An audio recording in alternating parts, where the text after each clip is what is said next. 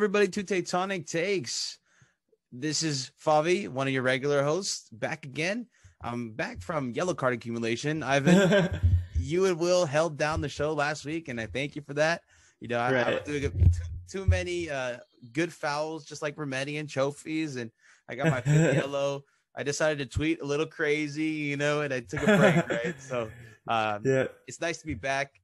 I wish it was a little bit on better terms. But Ivan, how was uh, holding down the fort last week?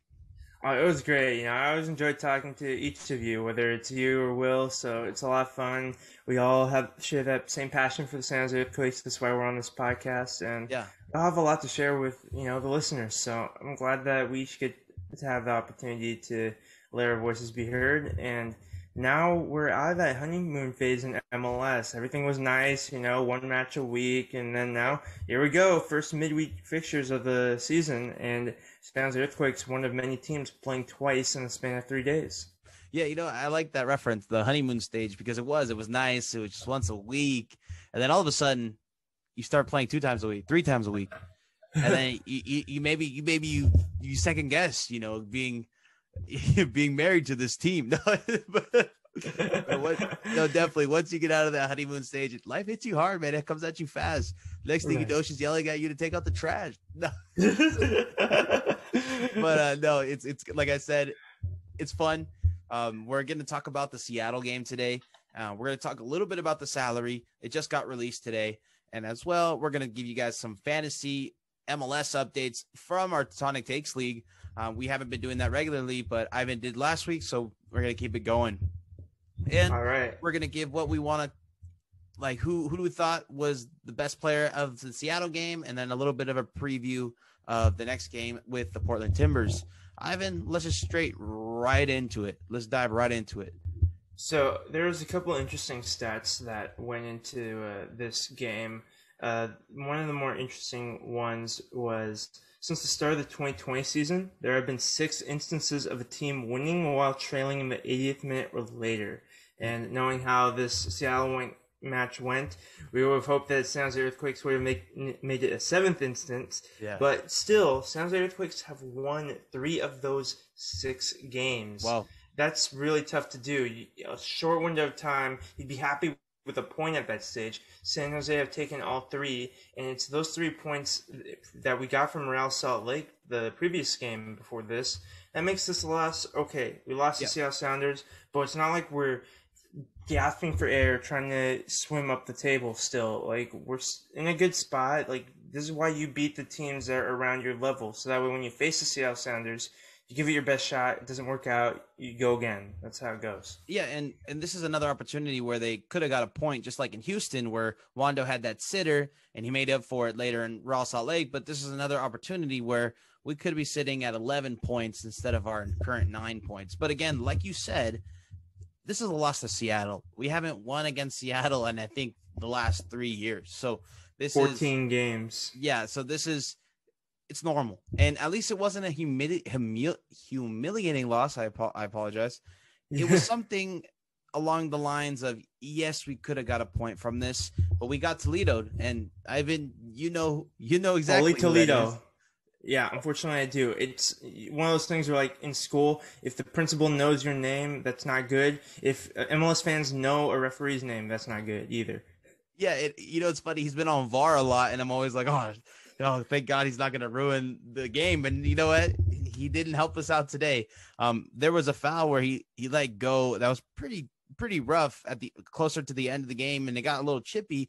And I was like, oh, here we go, here we go. This is going to be a game where the ref decides on what happens. And again, he, I mean, I don't understand. Refs take time. I, if the if the build up play is going, and there's still four, like it was what four minutes extra, right? And then Stefan Frei unfortunately went down with a pretty bad injury for four minutes, and then Roldan also went down for another one minute, but then he stops the extra time after all that's said and done at the eighth minute. So in reality, we only got three instead of five, and we were attacking with a right back as their goalie. So it's just a little frustrating in my book. It is frustrating. I understand the frustrations. I understand the concerns that you know Jose Earthquakes weren't able to get done with the various opportunities and possession they had. But well, let's not get it twisted. It's not like Alex Roldan was in goal the whole game. It's not like he was right. in goal for 20 minutes, even 30 minutes, even. He was in goal essentially like 89th minute onward. And granted, we did get a lot of stoppage time, but it's not like we were peppering him with shots. And I think that's a different flaw that we can look at. Yeah. But a couple times he was called into action. Maybe it wasn't the most challenging involvements. Like he just had to literally be in the way. He didn't right. have to have his reflexes te- te- tested or anything. But he did the job. Uh, we saw this game coming up in the schedule and we are thinking, okay, Chris Wondolowski is in form. Raul Ruidiaz is in form. Uh, Cade Cowell is emerging as uh, Warner Kid. In, even to a lesser extent, you had Fr- the Fredy Montero storyline. He right. was one of the original like early heroes of Seattle Sounders alongside Kasey Keller, and he's back now. But it really is the Roldan brothers who stole the show, and Christian Roldan in particular. He had the biggest shoes to fill because Nicolas Lodeiro, one of your favorite MLS players for obvious Uruguay-related reasons, he wasn't in this game. Right. A little disappointed on that. My sister and her brother, uh, my brother-in-law were at the game, and uh, since my son is Peruvian, I was like, hey, like maybe get a Ruidiaz signature, and then he's also Uruguayan, so get Nico Lodeiro's signature too, you know. But that's uh, cool. Your family covers both the Pacific and the Atlantic parts of South America. yeah, exactly. And basic, but then I realized it's COVID, so you can't really do that anymore. Um, but uh, it was a good thought. I mean, Seattle has both of our national team, or my son's both national teams, and maybe maybe if they got a Japanese player and a USA player, then they would be complete. I mean, Jordan Morris, right? So just a Japanese player. But um, no, again, it was nice to see that uh, Will and Noda were actually at the game. Um, they were covering the game on our Twitter. Um, and it was just a frustrating game overall. I mean, I can tell in the, and I was watching it at work and I just could tell that it was just one of those games where it might not go our way, and that's okay. Again, this is a team that's Seattle, right? Even if they didn't have a Nico Lodeiro or four starters in Alex Roldan and goal, at least it wasn't a seven-one where we're all over the po- all over the videos of MLS, you know, just getting turned and just destroyed by Jordan Morris like last year. This is a it's an okay loss, and we'll get into it a little bit. Who I thought was good at this game and who wasn't good. But Ivan, any last closing thoughts?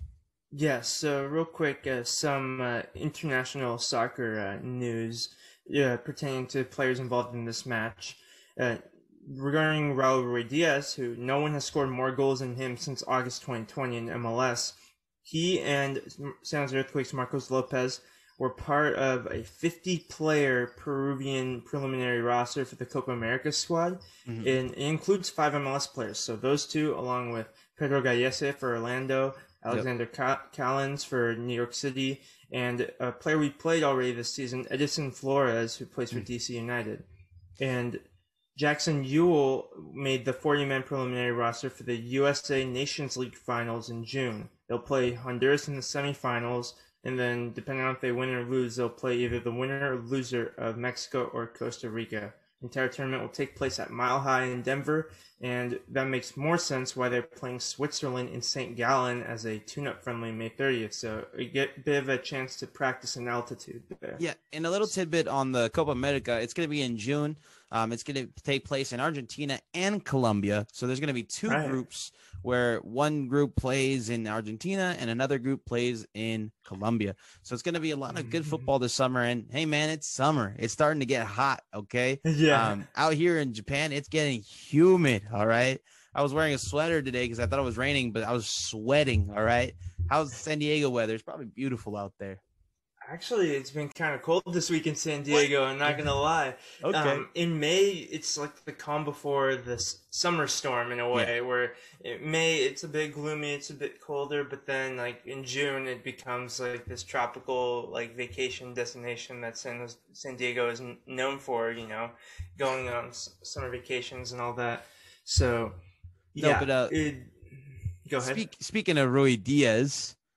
Mm-hmm I started him in my fantasy lineup. He had oh, two oh, me points. too. Two yeah. points. Yeah. Oh, yeah. So it's not looking good this week. All right, but hey, they play one more game. They play one more game. Oh, that's so that counts. Yeah, I think it's same as like Oh, usual wow. because there's two two games, so it's like a double points week, I believe. Oh wow, that's awesome then. Because I captained Cade Cowell and he got more points. He got six points. So Cade Cowell almost had a goal last game. And man, that would have been nice if he would have got snuck in another goal there. Um, it w- would have been a whole different game. We Mhm. probably could have been going for the win instead of going for the tie. Um, so Ruidiaz didn't play good, and that means Tanner Beeson did a great Mhm. job. Um, he had to guard Ruidiaz first, and then Fredy Montero after. Which Fredy Montero is no chump. I mean, he's won three Open Cups with Seattle before, so he's no chump. This guy's talent. He he, he played with Vancouver the last couple of years, and he was still a threat. So definitely Tanner Beeson is stepping up in Alanis's shoes, and Al- Almeyda's going to have a hard decision coming up soon. But in this press conference, it seemed like Almeyda is still going to go with Alanis because um, Almeida was making a big deal about having 50 caps under under you, and once you have 50 caps under um, your under you, then you become a senior player and you become less of a new kid.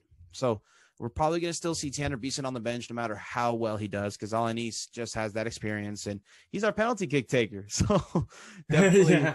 definitely we need Alanis back. Um, hopefully his knee isn't bad. But another injury uh, news. I asked Almeyda during the press conference how Marcos Lopez is feeling because the last time he went out during the game, we didn't see him the next week. We thought the injury was a little more severe, but he was just out for one week.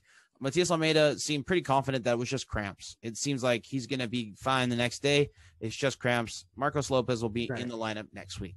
Um, so no, no, don't worry there. Ivan, what did you think about the players on the Seattle side? Who do you think didn't play so well? Who do you think played well on the San Jose side? So yeah, I'll just talk about the first goal of, or an only goal of the game. Uh, Yeah. first with uh, Christian Roldan adding to the growing list of MLS bangers. Just so many beautiful goals being scored in this league right now. Right. It was caused from a against us? failure. Yeah, against us. It was caused from a failure to clear Nouhou's cross. So that wasn't great. You got to deal with those uh, balls, and you got to be able to react to the return fire there. And of course, referee Baldomero Toledo or Toledo awarded Quakes a penalty following Chofis' shot coming in contact with Yeimar Gomez Andrade's arm. But after VAR, it was deemed not to be an unnatural position. So that was an unfortunate uh, opportunity taken away from the Quakes. Uh, starting lineups uh, for Seattle Sounders, yeah, started with Stefan Frei in goal. That's not Yeah. how it ended, of course. Right. Uh, MLS After Dark, woo! Yeimar Gomez Andrade, Xavier, Javier Arreaga, Jordi Delem were the back three, Mm. with Alex Roldan and Nouhou Tolo as the wingbacks. And then midfielder, you had young Danny Leyva with Christian Roldan filling in, of course, for Nicolas Lodeiro, of course. And, and Roldan, Danny, Leyva was in there for Joao, Joao Pedro, which is their DP. So they gave him a little bit of rest and then they brought him in at the 60th minute. But Leyva played pretty well. You know, I saw Leyva out there and I was like, what? Phil Leva's out there? He's getting his soccer debut. Phil Leva from Quicks after 90. I was like, oh, that's awesome. I think he has a good, good potential on FIFA as well. Uh, Ethan Dobbelaere uh, joined Kelyn Rowe and Raul Ruiz as the front three. Mm. Uh, the changes from their uh, previous game, Arreaga came in for O'Neill, Delem for Brad Smith, Leyva for Paolo, and Dobbelaere for Will Bruin. And then the U subs were Montero, Paolo Smith, and Shane O'Neill. Mm. And then for the San Jose Earthquakes, an unchanged lineup from the starting 11 that beat Real Salt Lake. And the U subs that appeared were Wondolowski, Salinas, Rios, and Abakasis. There's no Judson today.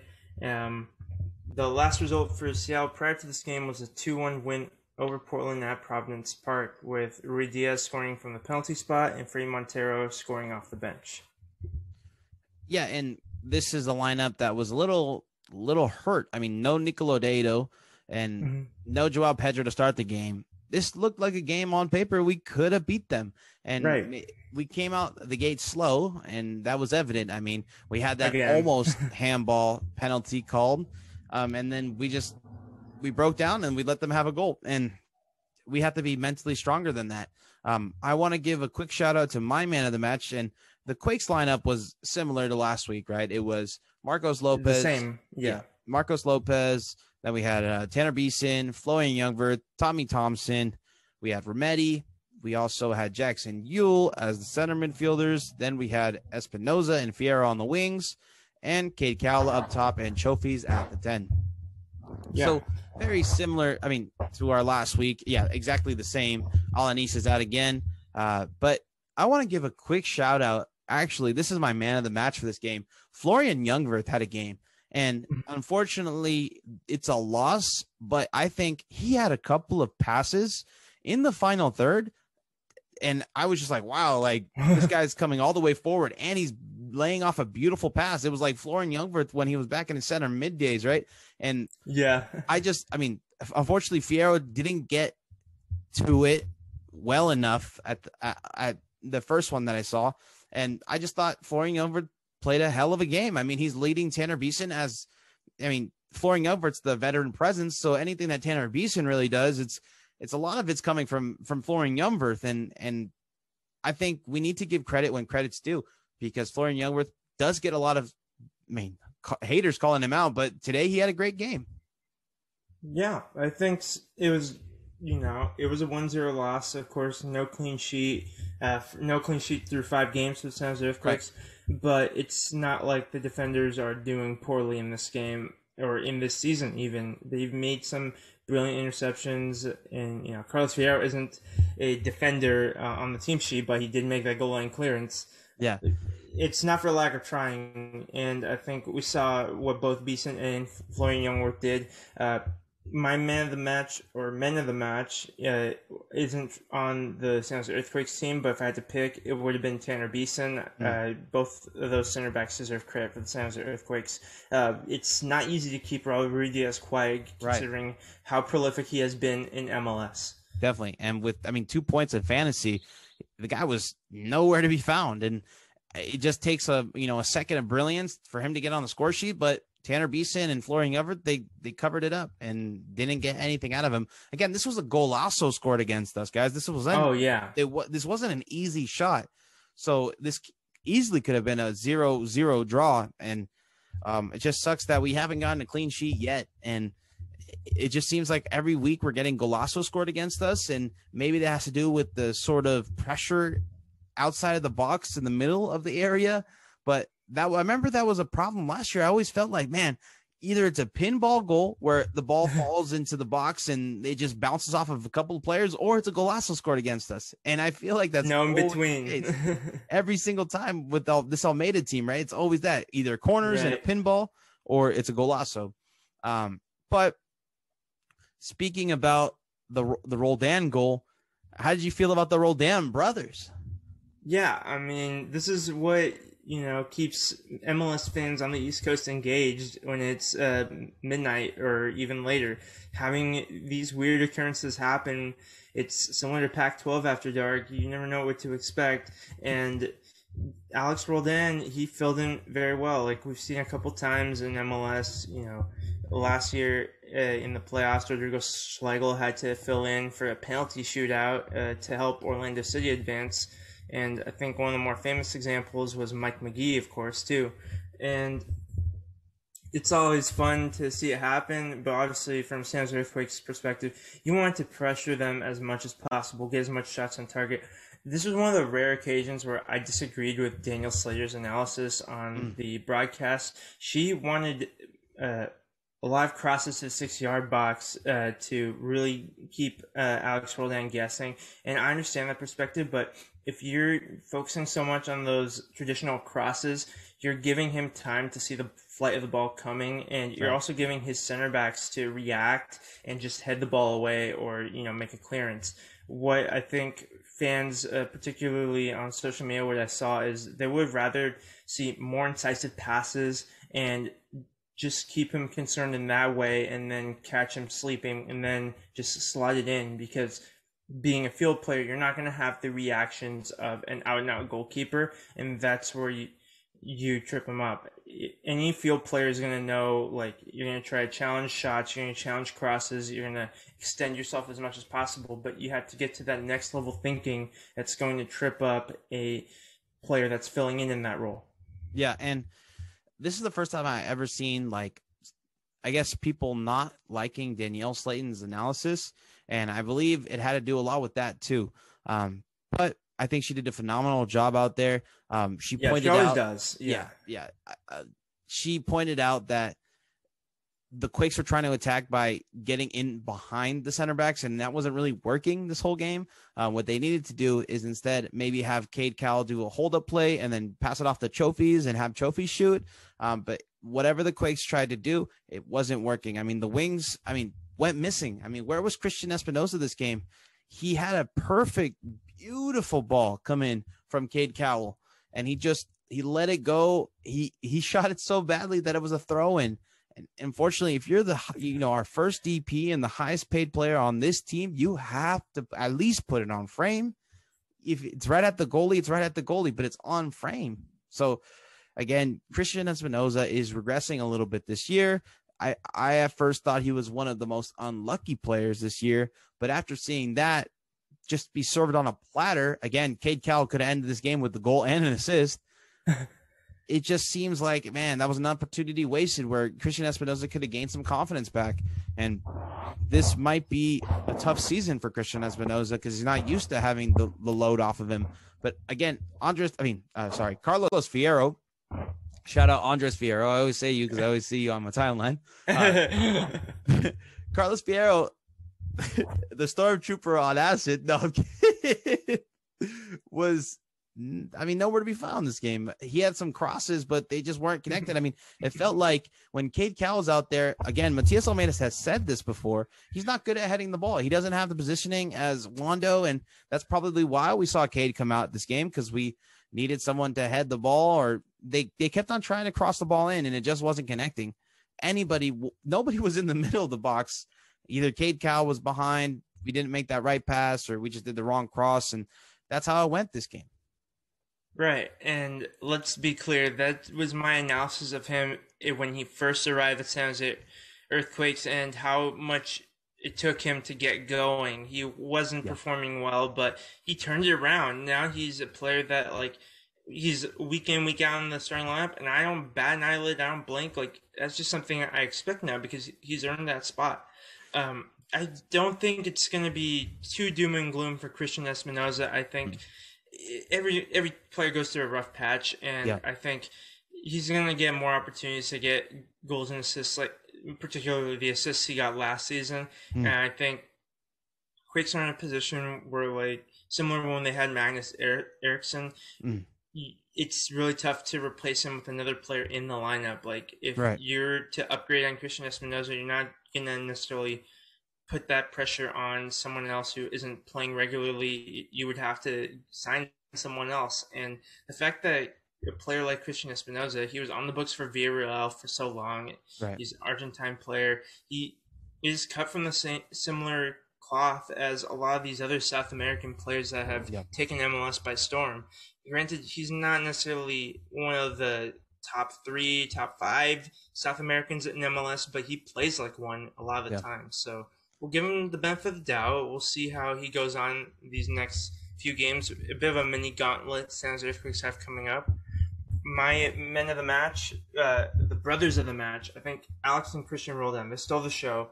Uh, Christian Roldan with the banger. Alex Roldan stepped in when Seattle Sounders were most vulnerable, and he did a good enough job.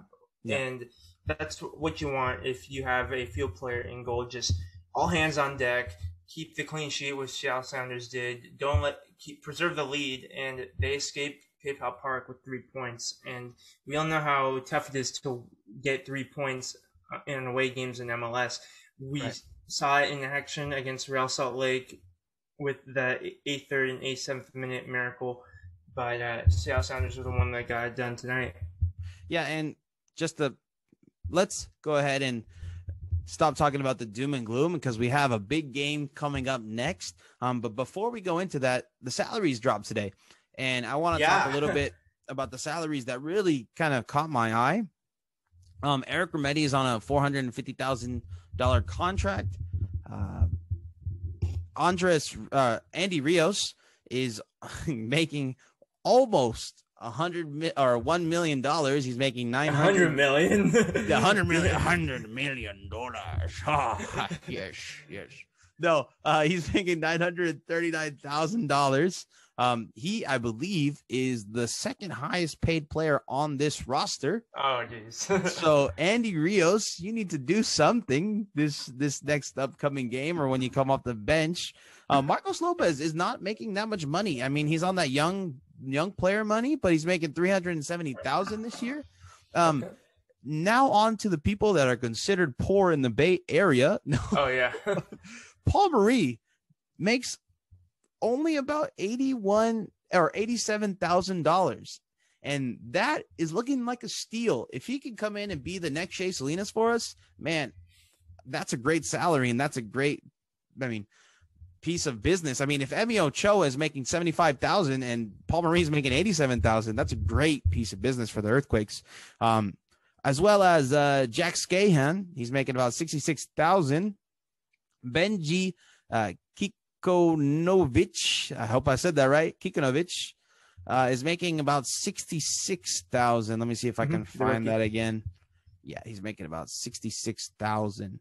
Uh, Daniel Vega is making about 225,000. So that's a little bit, of, that's a big chunk and change for a backup goalkeeper. So hopefully when he's, his name is called upon, he definitely has, goes ahead and doesn't, makes an impact. But Ivan, anything that really sticks out to you? Anything that's really shocking? Actually, this one's a big one. Gilbert Fuentes making 178,000. Yeesh. Good thing we loaned wow. him out. Yeah. Yeah, I mean, yeesh. Uh, but if you loan out a player, I believe you still are paying the wages depending on what you negotiated with the parent uh, with the loan club maybe there's a bit of a wage split here, and maybe I'm talking too much about FIFA, but I believe that's how it works. no, but in, in FIFA, I mean, you would get the wages. Um, you covered a lot of the Sounds of Earthquake stuff with the Sally. Yeah, I mean, Christian uh, with the mm-hmm. the MLS news, the highest paid player is uh, Carlos Vela. He is with a base guaranteed compensation of six point three million, hmm. and uh, Javier Chicharito Hernandez has six million as well.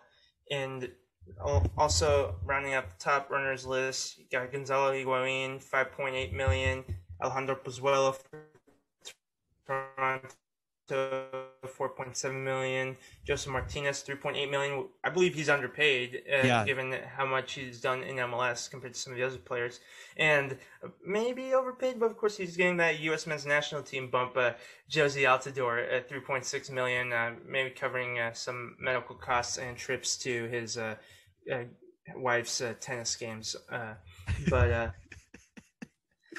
then in terms of buying tickets to go see Taylor Twellman. yeah, definitely not. Uh, in terms of uh, payroll by team, Inter Miami is the highest at 17.8 million. So Jeez. David Beckham is making sure everyone gets their cars and stuff. uh, Toronto is at 17 million. LA Galaxy 16.8 million, and re- the fifth uh, highest payroll. And this is probably the biggest waste of money FC Cincinnati. Shout out to our friends at Soccer Crush. Yard's team is being paid fifteen point five million for doing what exactly? They signed Geoff Cameron, so I mean, hopefully that shores up their defense. Uh, this one's a little shocking to me, Ivan. I got one for you. Nico Lodeiro, mm-hmm. two point seven million. That's a little so, underpaid. Wow. I think that's yeah, underpaid. He should not be making less than Jozy Altidore. That just shows like if you're U.S. men's net men's national team player, you're getting, uh, you know, a bit more of a cut. And I understand that because MLS is trying their best to uh, grow the sport with Americans, and they want to make sure that if they have U.S. men's national team caliber players, which you can debate whether or not Jozy Altidore should be still, uh, they want to make sure they're getting paid so they stay in MLS. But granted, at this point, you know, players like Jozy Altidore and Michael Bradley they had their chance to yeah. move back to Europe like a couple years ago, and they haven't. So I think and this one's stick around. This one's even more shocking. Mm-hmm. Ruidíaz, two point one million. Yeah, uh, another underpaid player, but credit to Seattle Sounders for balancing everything out. And yeah. you know, they didn't come up in this list of the high salaries, but they're getting a lot of their players. They're constantly competing for MLS Cups. They've gotten the job done a couple times. So good for so, them. Carlos Fierro and an Andy Rios equals a Ruidíaz. Let me get that. Let me get that. but uh, Christian Espinoza is our highest player at 1.3. Uh, he, he makes 1.3 Makes million, sense. Yeah. and we are, I believe, 23rd out of everybody. So we do have a pretty We're low. 23rd.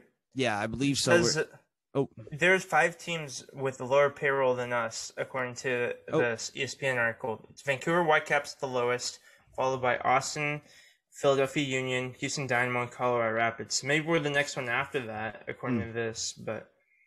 Yeah, still, yeah, I ex- imagined we weren't that high on the payroll because you know we know who our ownership are. Yeah, and yeah, I mean, but seeing those business that the Seattle Sounders do. Okay, all right, let's let's go ahead and move on because Yeah. we could we could be depressed. All One last about thing this. about the Seattle Sounders is their next game is a bit up against LAFC. If you think Quake Sounders games are entertaining, as this one last night was to an extent, uh, it's another level for these two. Almost Right. every time they play against each other, it's been a phenomenal game to watch. And my tectonic take is that their budding rivalry almost feels as intense as their respective main rivalries. It's going to Hmm. take a little bit more time. Maybe they'll be in the playoffs again, but uh, and no matter what happens, like Seattle's main rivalry is Portland, and LAFC's is LA Galaxy. Um, Galaxy is kind of like you know they got a couple rivalries juggling, but I think Seattle Sounders and LAFC when they play each other, like not necessarily they're out for blood, but they want to beat the other team more than you usually do. Yeah, and Ivan, I actually forgot to ask you. Speaking about brothers, who's the best brother partnership this league has ever seen? So, so The we have the Wright Phillips brothers, we have the Roldan brothers, and we have the Higuain brothers. Just off the top of my head, Yeah, just off the top of my head, I'm trying to think. Are we missing anyone else? in Besler? MLS? Besler. Bees, yeah, there's uh, Matt and Nick Besler. We played against Nick the last week against Real Salt Lake. I'm gonna go with the Higuain brothers. I think they're they're at the end of the day they're gonna have the best careers in MLS. The Wright Phillips brothers probably the second best, personally. Yeah, I think so too. I think the Higuain brothers, they're a big story for a reason. Yeah, no, definitely. Okay, well, moving on to this next game versus Portland Timbers. well, Um, first the fantasy league update. oh, yeah. we got a couple questions. Yeah, yeah, let's go ahead and do it. Let's do it. I haven't take lead so on that. congrats to Art, Eric, Terry, and myself for being the four teams entering week five. Four wins, zero draws, zero losses. So we're doing a head-to-head record league this season, and those are the teams that are in form right now. Um, I will admit that this week I uh, captained the Chicharito. I didn't have the heart to captain Ruidiaz against ourselves. I'm not that much of a hater against our team, but uh, it, I I don't feel bad. I feel less bad because of course I'm Mexican. I enjoy uh, the Mexican national team as well. So I'm always gonna you know hope for the best for Chicharito as long as it doesn't interfere with our best as San Jose Earthquakes fans. Hey guys, I captain Cade Cowell, so you know who the real fan is. No, I'm kidding. Uh, it's not as risky of a play as it would have been at the start of the season. Right, So, right. but yeah, that is dedication there. yeah, and maybe next week against Portland, he has a bigger game, so we're excited. In three days, yeah. it's still the same match week. yeah, right. So, guys, uh, make sure to set your lineups. It's a lot of fun. Definitely talking about this um, all the time. So this is going to be a fun, fun year with fantasy uh, MLS. So please set your lineups. All right, Ivan. Uh, we have a couple of fan questions.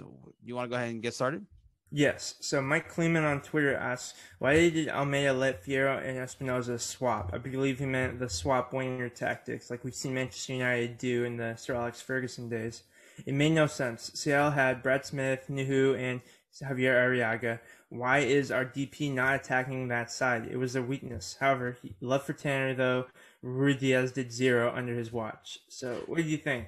Yeah, so uh, Almeyda on the press conference has actually said that um, Espinoza and Fierro have the freedom to do whatever they want. So that is something that they decided because Almeyda has the confidence in them. So they probably decided that for some reason just wasn't working out. Um, I believe Nouhou was actually getting past Fierro and Tommy Thompson the whole game. So it might have been that uh, Espinoza went over to that side and tried to help out. Uh, but again, it, there it's totally up to the players at that point because Almeyda has the confidence in the players to make those decisions. All right. The next Yeah. question comes from Matilio. Matelio. Mhm. On Twitter. I thought it was Matt Leo. Nah, the three is uh, par- uh, is like an E apparently. All right, all right. Matelio. Uh, let me see. I just lost my spot. One second. All right. On Twitter, asks, would Judson have made a difference? Ivan, what do you think? So let's see. Uh, the main area where Judson would have made a difference, you think, would be the goal that San Jose Earthquakes conceded. Um, and given the overall defensive structure and tactics of San Jose Earthquakes, as great as Judson is defensively, I don't think that he would necessarily have prevented Christian Roldan's goal unless he was, or the person playing in his place was specifically the one that should have been or was closest to Christian Roldan when he unleashed that rocket. So I, he certainly wouldn't have been as much of an asset as another midfielder would have been in chasing the game being down a goal. Mm. I think, yeah, so it's a wash for me. I, I'm not sure he would have been a difference maker in this situation. Um, Eric Remedi has done a fine job when uh, called upon as he has been for most of this season so far.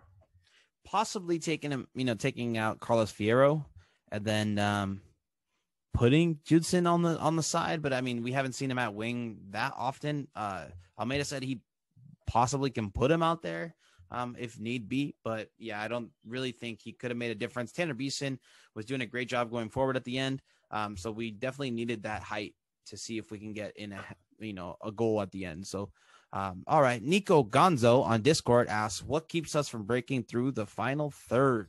Ivan, it's uh, it's a riddle for the San Jose Earthquakes that they just haven't been able to crack the code sometimes. Uh, a lot of the losses in the last few years under Almeyda, we've seen San Jose Earthquakes dominate the possession category or at least uh, win that battle. Uh, and that reminds me, we didn't go over the stats, which we'll go back to real quick. Yeah. Uh, um, and the possession, we definitely won by a lot. let, let me just do that now, actually, and then I'll answer the. Yes, so the Sh- Sounders outshot Quakes 17 to 15. Shots on target, Quakes led 6 to 1. So really, the one shot on target Seattle Sounders had, they scored. Right, it was Uh, the possession, uh, Quakes had 60%. So that is a significant chunk of possession. but the Passing accuracy, Quakes led 81 to 74%. I know, possession is nine tenths of the law, not the whole thing. Uh, both create one chance. It Sens Earthquakes had nine corners to Seattle Sounders two. We gotta cash in on one of those. And fouls uh, was pretty even for both of them. Offsides, Quakes had three, Sounders had one. So it's just, you know, Seattle Sounders, they even had defensive formation. They had three at the back, they had two wing backs. Um, Roldan earlier in his career was more of a defensive midfielder, so it could be a defensive player, but really he's been more attacking lately. Uh, the jury's out on Dylan Leyva, but uh, pretty much Seattle Sounders they were set up to once they got that lead, they had enough players uh, behind the ball that they could uh, make life difficult for the attacking side, which is San Jose Earthquakes. So it was just Yeah. one of those things where San Jose Earthquakes blew the opportunities they had. Um, and that's something that they have to work on, and hopefully uh, it improves. Okay, and so this next, the reason I'm laughing is because this next, this next person that asked on Discord is Mada, and I can't say the rest because this is a PG.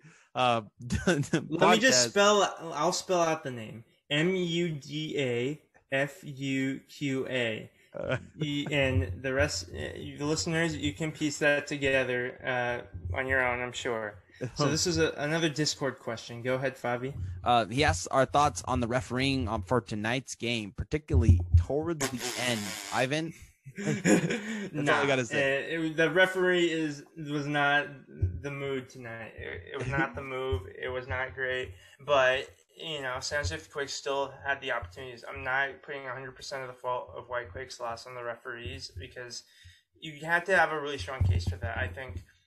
You know, with all the games that we watch, it's very easy to point out all the questionable refereeing, and especially in MLS, we know that we don't have the best referees, and got it is odd when people it is odd when people point at MLS refereeing as why MLS isn't the best league. Is like there are other legitimate reasons why MLS isn't the best league, and we're aware of them. But referees are referees regardless of where they play in the world. You are learning by the same FIFA rule book. So, and it's not like referees in the Premier League are more fit or whatever than referees in MLS. So that's just a ridiculous argument. But anyway, I digress. Uh, I wasn't happy with the refereeing, but it wasn't the only reason why San Jose came up empty-handed, empty-handed in this game. Yeah, and shout out to USL Pro. All right, you guys doing a great job. Not Toledo though. Shout out to everybody else. Um, and lastly, uh, Jordy Smith on Facebook. Did the team feel let down after the denied penalty? Seemed we play our game for all but the 10 minutes after the VAR decision. I think that was the case, and it's a natural feeling. Yeah. Uh, penalties are such big game changers in this right. sport. So if you don't get that opportunity to change the game, and it changes the whole complexion of the game, Seattle Sounders have to keep going forward. They have to use uh, their offensive substitutions and they have to maybe expose themselves a bit and maybe even though they had five defenders on the field for much of the game it does stretches them out a bit more. So it is tough to you know just have that short memory just keep swimming just keep swimming and try to you know play on from there but every minute counts, and hopefully that's another lesson they take from this game is that when something doesn't go your way, just try and make it happen, make your own luck. Yeah, and that's uh, all about mental toughness, right? They they need to have the mental toughness to become a great team in this league, and they're very close, guys. They're very close, and hopefully with this mistake, they understand it and it doesn't happen again. My final thoughts on this game, uh, and I mentioned this on Twitter. This game would be a lot less interesting. Just it would it wouldn't feel the same for me if this this was Seattle FC versus San Jose FC. Like we know what's happening with the Columbus Crew right now. Uh, they are trying to rebrand it into just Columbus SC, Columbus Soccer Club, and I think it's bullshit. I'm not apologizing for that. It really is. I think if you're going to insist that we get and no offense to those teams or their fans, but if we're gonna get Atlanta United, if we're gonna get FC Cincinnati, if we're gonna get Charlotte FC or whatever, that's Inter fine. Miami. Inter Miami, that's a little bit different, but it's the same trope. You're copying the uh, European leagues, and that's what. And it's not nothing new. We have Houston Dynamo, like Dinamo Zagreb or Dinamo Kiev. We have Real mm. Salt Lake. Guess which team that's based on? Uh, but we also have a lot of unique names that make MLS what it is. Real Sociedad. uh, no, it's Valladolid, Fabi. but it one of the biggest criticisms of MLS, and again, it's not necessarily the most like you know structured logic, is that these MLS names feel like they're cosplaying as a European soccer league when the structure with the salary cap and the lack of promotion relegation is not European. But these unique names like San Jose Earthquakes, Seattle Sounders, Portland Timbers, LA Galaxy, uh, it makes this league a bit more fun and stand out. And I feel like it's part of MLS heritage, MLS history that right. we're losing out on if we just rebrand everything. We don't want every team to sound the same. And I'm not saying like because it's uh, Arsenal FC and not Arsenal Gunners, like the mm. North American version of that club would be. That's not interesting either. I feel like there's a connection that these fans have with the club, and the more you change things unnecessarily, you lose that connection. Ivan, I have a question for you. If you did yeah. have to choose a European name for San Jose, what would you choose? Just make it a little bit different. San Jose Wanderers, like Bolton or hmm. Wolverhampton, mm. I guess. I like, I like Atletico San Jose. I think Atletico San Jose. Hmm. That, that uh, there's an nice. athletic. We wouldn't technically be the first one. It would mm. be uh, because I believe there's a Canadian Premier League team, uh, Atletico Ottawa.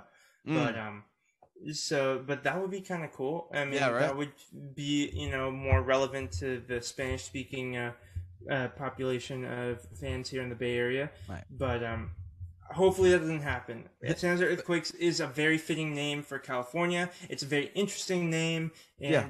Cool. So uh, let's just keep it. Um, anyway, hopefully even, Columbus Crew keeps their name. Yeah, and even, ahead, even Liga MX has like like cool names like like MLS. So Chivas, right? The Guadalajara. Yeah. So uh Monterrey. I mean, I guess La Rayados is the nickname, but They did kind of do the same thing. They lost Monarcas and Morelia, and they relocated mm. them to Mazatlan. Mm. But yeah. even like Tijuana, you got the Xolos. Like Xolos, really cool. yeah, yeah. And Orlando City just got sold as well to the Vikings owner. Um, so Skull down in Orlando, I guess he just loves purple jerseys. yeah, that's true. so speaking of other MLS teams, we have uh, results. Ivan, you want to go ahead and read the results for us? Yeah, so we started the match week five off with Toronto FC beating Columbus Crew 2 to 0. I caught a little bit of that game, and I want to say uh, shout out to TSN. They did a great job uh, with their uh, lineup infographics. They have the flags of each player with the starting 11, which is I thought was pretty cool. That's something I'm always interested in, especially with a diverse league as Major League Soccer, to know about, you know, which countries these players are representing. Uh, mm. We had a couple of slept on teams pick up some impressive wins. Montreal and Houston Dynamo continue their impressive starts to the season. Montreal beat Inter Miami 2 0, and mm-hmm. Houston Dynamo beat Sporting Kansas City 1 0. Our only draw of the day was between Philadelphia Union and New England Revolution, two of the better Eastern Conference teams on paper. Mm-hmm. Uh, although Philadelphia Union are slumping in the table to start the season, they drew 1 1. And Minnesota United pick up their first points of the season, beating Vancouver Whitecaps 1-0. Yeah, and Philadelphia Any is every on those results. Yeah, Philadelphia Union is everyone's favorite second team this year. They're the last team in the CONCACAF Champions League, so um, hopefully, best of luck to them. We finally lift that trophy. We went from five to one, so everybody's a Philadelphia Union fan this year. Um, I mean, do you have a comment about the Thursday night game that we have? Oh, oh boy, I'm so excited for this one. DC United against Chicago. oh, I could barely finish that with a straight face, honestly. Like, I'm sorry, DC United and Chicago Fire fans, but now I know what NFL fans feel like when they get a Thursday night f- football match that it, it sucks. And I, honestly, like, they could put another game of it. They could put Philadelphia Union versus New England Revolution in this one. Like, DC United yeah. and Chicago Fire two rebuilding teams. Honestly, if you put their uh, NFL equivalents, like I'd rather watch Washington football team versus uh, Chicago Bears now that Chicago Bears have Justin Fields. Like right, right. that's just the reality of the situation. Um, but um, that's going to be the MLS action for Thursday, May thirteenth. What do you think of the games uh, on Saturday and Sunday? We have a whole lot of them. Uh, give me one or two that stand out for you, besides, of course, Quakes versus Timbers yeah, Ivan, actually on this graphic you have it a little or I thought um LA plays Oh yeah, they play Austin. LA Galaxy plays Austin. I am yeah. excited for that one. Um that one's going to be a you know, a lot of fun. I, that's probably the one I'm going to be watching. I don't think I mean, LA Galaxy's playing crazy lights out right now. It's a yeah. little scary to be honest. Um this Cali Classico is going to be a little tough this year. Um but I, I don't know. I I don't know if Austin's the real deal yet either. And I love watching them because they have Danny Hoes and Tarbell and and Nick Lima. Um, so that's gonna be a fun game. Ivan, any game that you're looking forward to? Um, so along with that, uh, Sounders versus LAFC, of course, is the standout game right now. I think another one to look out for. I think Atlanta United versus Montreal. mm-hmm. Montreal, they're in good form right now, and Atlanta United, they're trying to get back to where they were a couple seasons ago and I think we're seeing two teams that are trying to redeem themselves from recent history, and I think that that has the makings of a good match as well. That'll be on Saturday. And Ivan, what did you say FC Cincinnati's payroll was at? They were like top five, right? Yeah, let me pull it up. Were they uh, number two? Because Inter were... Miami at number one with their payroll versus FC Cincinnati, which is number two. That should be an interesting no, game. Too. I think Cincinnati was number five. I'm trying number to pull up okay. the Still. exact number two, but still, two they're not MLS heavyweights. this is like a derby right here, you know. But yeah, right. definitely I, exciting stuff. Uh, but going into our Portland preview, uh, Ivan, what's your prediction for the next game, and who are the players to look out for? Yeah, so just a bit of a macro perspective, along with the Portland Timbers game coming up this Saturday, the next two games after that are big games as well. We get a, a rematch against Sporting Kansas City at home uh, following the playoff win over us. And then May 29th, uh, we go to Dignity Health Sports Park to face LA Galaxy in the first Cali Classico this season. Then for May 29th, there will be no more MLS action until June 19th, where Austin FC will host their first opponents in MLS history, being us, San Jose Earthquakes. But looking ahead just to the Portland Timbers game, I think that this is has the material for a bounce back game for the San Jose Earthquakes. I think uh, it's going to be a 1-0 win. I think we're going to get that elusive clean sheet. We're like Captain Ahab finding that white whale. We're going to get this game against Portland Timbers. But I'm not going to underestimate them. I think San Jose Earthquakes really need to respond well to that game in order to make this result happen. Uh, Portland Timbers are going to be desperate for a win as well, given their slow start to the season. But I think the Quakes will have enough in the tank to get three points. Yeah, and um, looking at it macroly uh, as a macro perspective as well, um, no MLS action from until June 19th from May 29th. That's when the transfer window opens. So we right. get a good understanding of how this team is looking at that stoppage and see if we bring in any reinforcements. And I think we might need them. Um, but hey, if we end this first, you know, third of the of the season with uh, let's say 18 points, I'm happy. I'm very very happy. Um, and that's three more wins. So um, that would be yeah pretty. I was thinking, yeah. So right now we're nine points from a possible 15. Mm. I think Portland Timbers, Sporting Kansas City, and LA Galaxy.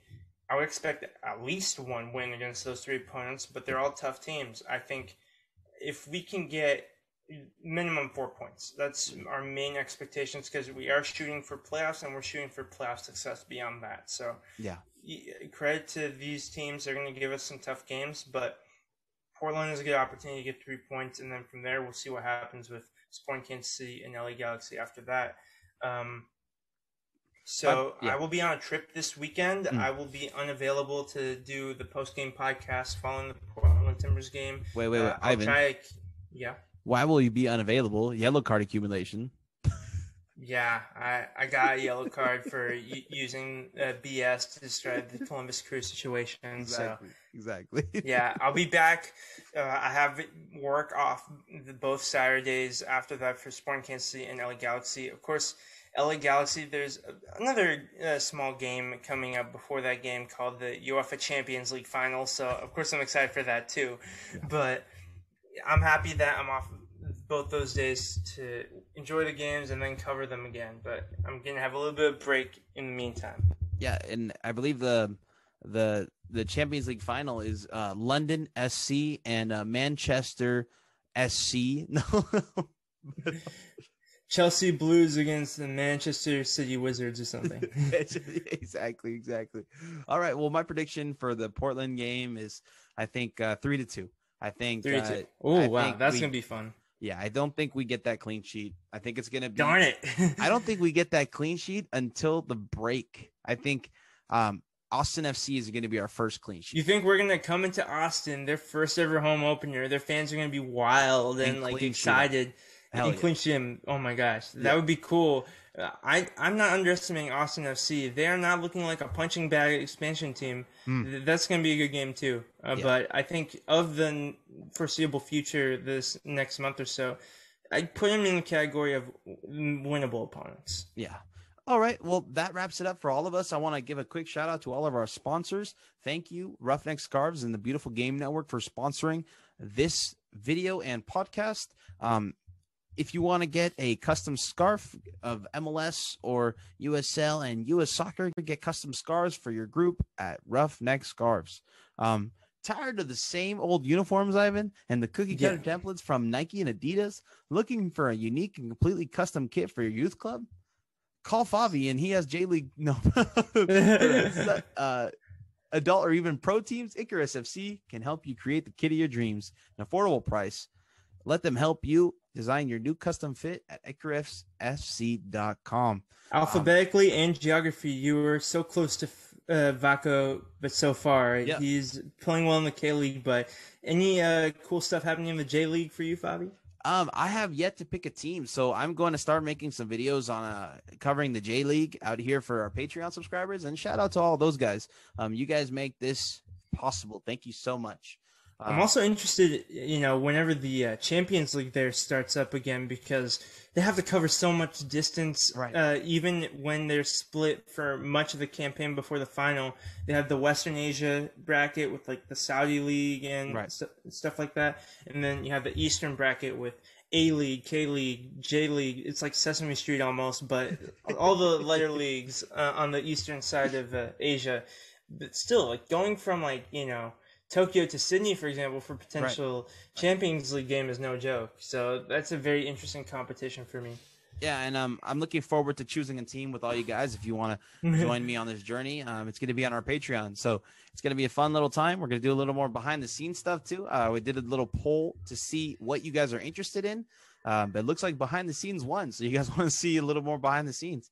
We could totally do that. But uh, that wraps it up for us, guys. Again, Yeah, thank you for all look of out for my Patreons. next uh, article on MLS Multiplex. I'm gonna wait for the Portland Timbers game, and then I'll do an assessment on these two games together for my next article. Yeah.